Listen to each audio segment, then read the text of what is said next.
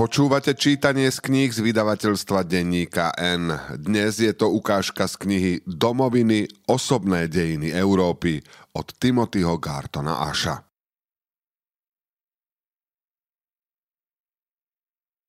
Konštatovanie, že rok 1945 bol pre Európu rokom nula, v sebe obsahuje pravdu a dve pasce – Väčšina Európanov skutočne využila príležitosť a povedala si, hrôzy sa konečne skončili, teraz trosiek postavme niečo lepšie.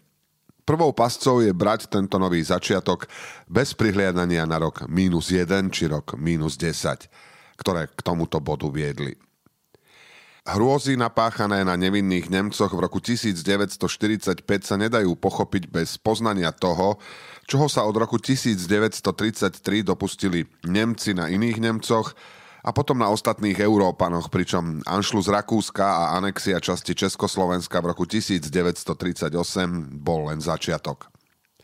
Obyvatelia Sovietskeho zväzu zažívali brutalitu od samého zrodu sovietskeho režimu v roku 1917. V ruskej občianskej vojne trvajúcej do začiatku 20. rokov zomrelo pri najmenšom 8 miliónov ľudí a ukrajinský hladomor na začiatku 30. rokov si vyžiadal takmer 4 milióny obetí. Na pochopenie tohto vývoja sa zasa musíte vrátiť pri najmenšom do roku 1914 k príčinám priebehu a odkazu Prvej svetovej vojny. Časť sporov medzi štátmi a národmi, ktoré sa vynorili po roku 1989, má pôvod v udalostiach a koreňoch siahajúcich k rozpadu Osmanskej ríše a Rakúsko-Uhorska a v povojnovom mierovom usporiadaní v podaní výťazných mocností. Druhou pascou je predpoklad, že všetci Európania majú rovnaký rok nula, teda 1945. V južnom Taliansku rok nula nastal po vylodení spojencov v roku 1943.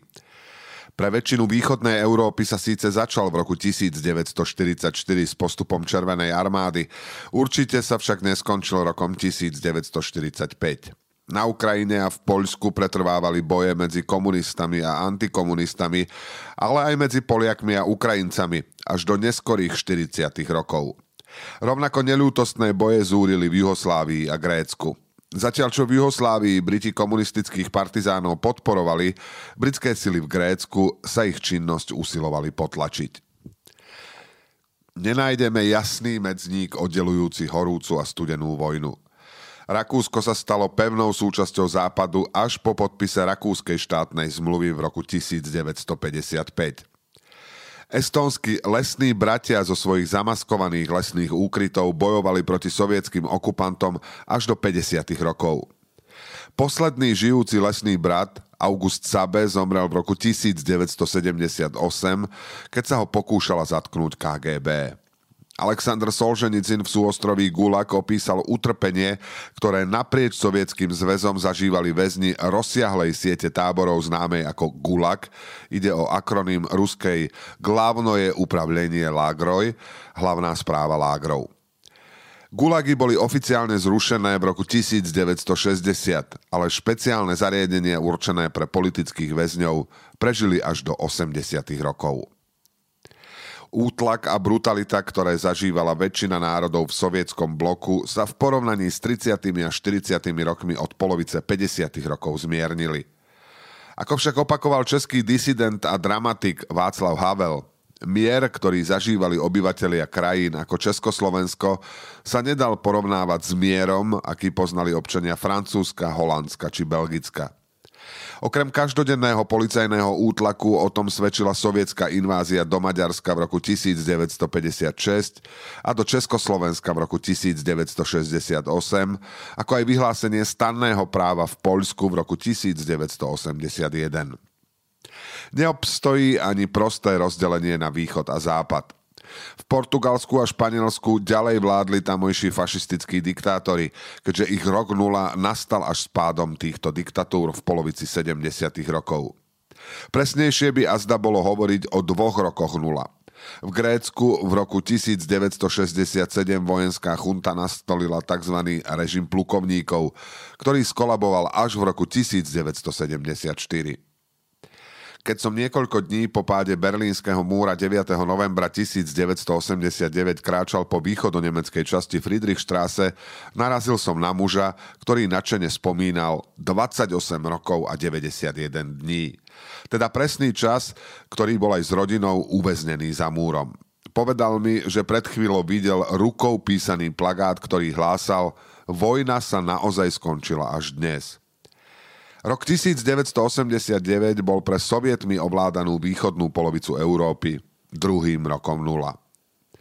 Ledva sme tomu všetkému zamávali na rozlúčku, vrátilo sa nám to z bývalej Juhoslávie. Vojna, etnické čistky, znásilňovanie ako zbraň, koncentračné tábory, tríznenie a lži, Nikdy nezabudnem, ako som v roku 1995 v Sarajeve diskutoval s redaktorom istého časopisu, ktorý zoširoka rozprával o povojnovom období a pod chvíľou sa otáčal, aby do primitívnej piecky prihodil odpílený kus nábytku. Najprv som si myslel, že hovorí o období po roku 1945. Až potom som si uvedomil, že po vojne pre ňoho znamená po roku 1995. Keď píšem tieto riadky, na Ukrajine pokračuje rozsiahla pozemná vojna, ktorú vo februári 2022 rozpútal Vladimír Putin a brutalita ruských ozbrojených síl nikoho nešetrí. Keď tamojší ľudia budú môcť hovoriť o povojnových časoch, budú mať na mysli obdobie po roku 2023, respektíve po tom, čo sa táto vojna konečne skončí. Bude to ďalší rok nula. V Európe sa nula neustále vracia.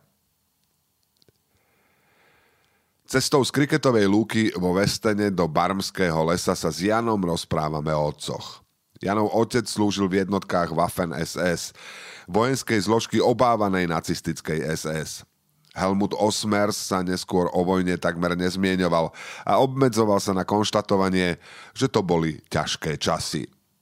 Opovrhoval Britmi, ktorí ho po roku 1945 na viac než dva roky internovali v tábore, kde čelil nepeknému zaobchádzaniu. Je tragikomické, že jeho odpor k všetkému britskému sa vzťahoval aj na Beatles. Po rokoch ho dopálilo, keď západonemecký kancelár Willy Brandt v roku 1970 pri návšteve Varšavy urobil jedno z veľkých gest povojnovej Európy a kľakol si pred pomník hrdinom povstania vo varšavskom gete. On sa klania Poliakom, zvolal ten starý vyslúžilec Waffen SS. Helmut Osmers po presune z východného frontu slúžil v Normandii ako príslušník 10. divízie Panzer SS, ktorá sa urputne snažila zastaviť postup Britov po vylodení. Svojmu synovi raz prezradil, že z jeho 120 členej roty prežilo len 30 mužov. Janov otec teda mohol zabiť môjho otca a ten môj zasa jeho.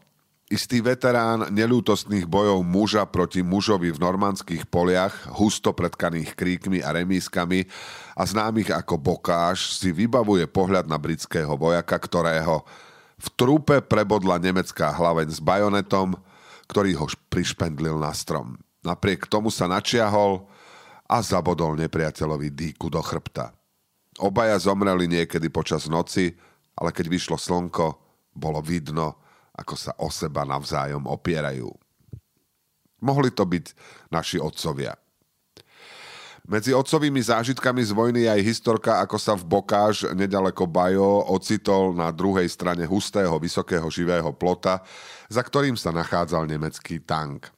Zreteľne počul, ako veliteľ tanku v Nemčine šteká rozkazy, ale našťastie sa cez plot navzájom nevideli. Nikdy nezabudol na ten okamih, keď sa ocitol na Prahu smrti. Môj otec zažil to, čo mu sa v Británii môjho detstva hovorilo dobrá vojna. Existuje ešte nejaká európska krajina, kde ľudia hovoria o dobrej vojne? Kapitán John Garton Ash sa okolo pol 8 ráno 6. júna 1944 ako súčasť prvej vlny so svojou jednotkou Green Howards vylodil na pridelenom úseku pláže Gold a s námahou stúpal k záchytnému bodu v normandskom mestečku Versailles ktorému sa vzhľadom na tvar príjazdovej cesty na záberoch z výzvedných lietadiel hovorilo záchodový dom. Potom pokračovali k nemeckému delostrelectvu obďaleč. Nasledovali mesiace úrputných bojov, po ktorých zostali polia posiaté mŕtvými ľuďmi a dobytkom. Ako predsunutý prieskumník delostrelectva postupoval s frontovou pechotou a vyhľadával čo najvyššie pozorovacie body, často kostolné väže, aby delostrelcom v tyle mohol vysielačkou hlásiť čo najpresnejšie palebné pokyny. Nepriateľ sa čoskoro dovtípil, že tam hore niekto je. V novembri 1944 po osobitne urputnom boji svojim rodičom napísal. Viem, že na dovolenkách sme si vždy obzerali množstvo kostolov, ale do budúcnosti vás chcem poprosiť, aby som už nikdy nemusel pozerať na kostolnú väžu. Majú už nešťastný zvyk často a nebezpečne sa rúcať. Tento nešťastný zvyk kostolných veží sa dokonca spomína aj v rozhodnutí o udelení jeho vojenského kríža. Vojna bola pre otca určujúca skúsenosť na celý život – tak ako veteráni bitky pri Azinkurte, ktorým ústami kráľa Henricha V spomína William Shakespeare. Dobrý muž bude o tomto kázať svojmu synovi. Aj on sám často rozprával historky z vojny. Napríklad tu o nemeckom tanku, prípadne ako jeho vojaci počas okupácie Westenu dostali pokyn prehľadať dedinku a skonfiškovať všetky uniformy. Na druhý deň mu na dvere zaklopala delegácia vyslancov z Vestenu s prozbou, či by im nemohli vrátiť hasičské uniformy. Možno práve môj otec bol tým dôstojníkom, ktorý nariadil zadržať Janovho otca. Helmut Osmer sa v tom čase skrýval v rodinnom veternom mlyne vo Vestene a SSácké tetovanie na ramene si vypálil kyselinou chlorovodíkovou a chcel ho poslať do britského informačného tábora, kde sa nakazil celoživotnou anglofóbiou. O tom mi však otec nikdy nerozprával. Otravné mesiace vo Vestene si britskí delostrelci netrpezlivo čakajúc, kedy sa budú môcť spustiť do zvyšku života, krátili prerábaním 10-kilových nábojníc z delostreleckých granátov na ťažké popolníky. Otec si ten svoj starostlivo odložil a dodnes má čestné miesto na kozube v mojej študovni. Delostrelecké nábojnice na popolníky znie azda menej poeticky ako meče na pluhy – ale ten popolník nepochybne vyniká tým, že je skutočný. Historky môjho otca v plnej miere zodpovedajú typickému anglickému polohumornému zľahčovaniu.